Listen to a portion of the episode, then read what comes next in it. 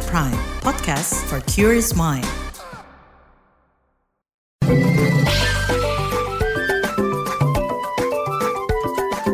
WhatsApp Indonesia.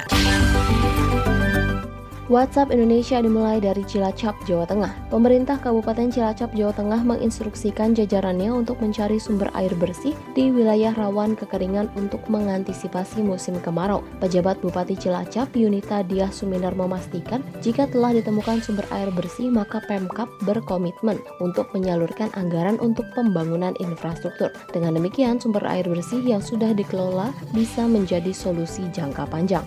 Selanjutnya menuju Jakarta, Menteri Ketenagakerjaan Menaker Ida Fauzia meminta perusahaan untuk berkomitmen tidak melakukan diskriminasi bagi perempuan.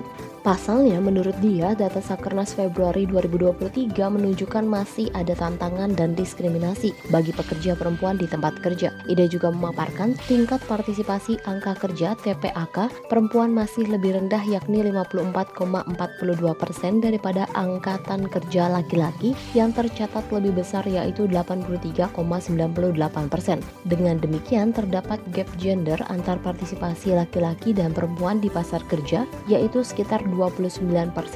Masih dari Jakarta, PSSI berencana menggunakan VAR di Liga 1 mulai pertengahan musim 2023-2024 atau Februari tahun depan. VAR adalah asisten wasit virtual. Ini merupakan teknologi yang membantu wasit mengecek ulang apakah keputusan di lapangan sudah tepat atau belum.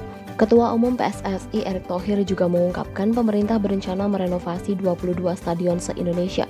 Erick menambahkan akan menggelar 8 laga pertandingan persahabatan atau FIFA Match Day per tahun. 7 dari laga itu mengincar kenaikan ranking Timnas Garuda di FIFA, sedangkan 1 laga lagi untuk meningkatkan mental seluruh penggawa Timnas. Demikian WhatsApp Indonesia hari ini.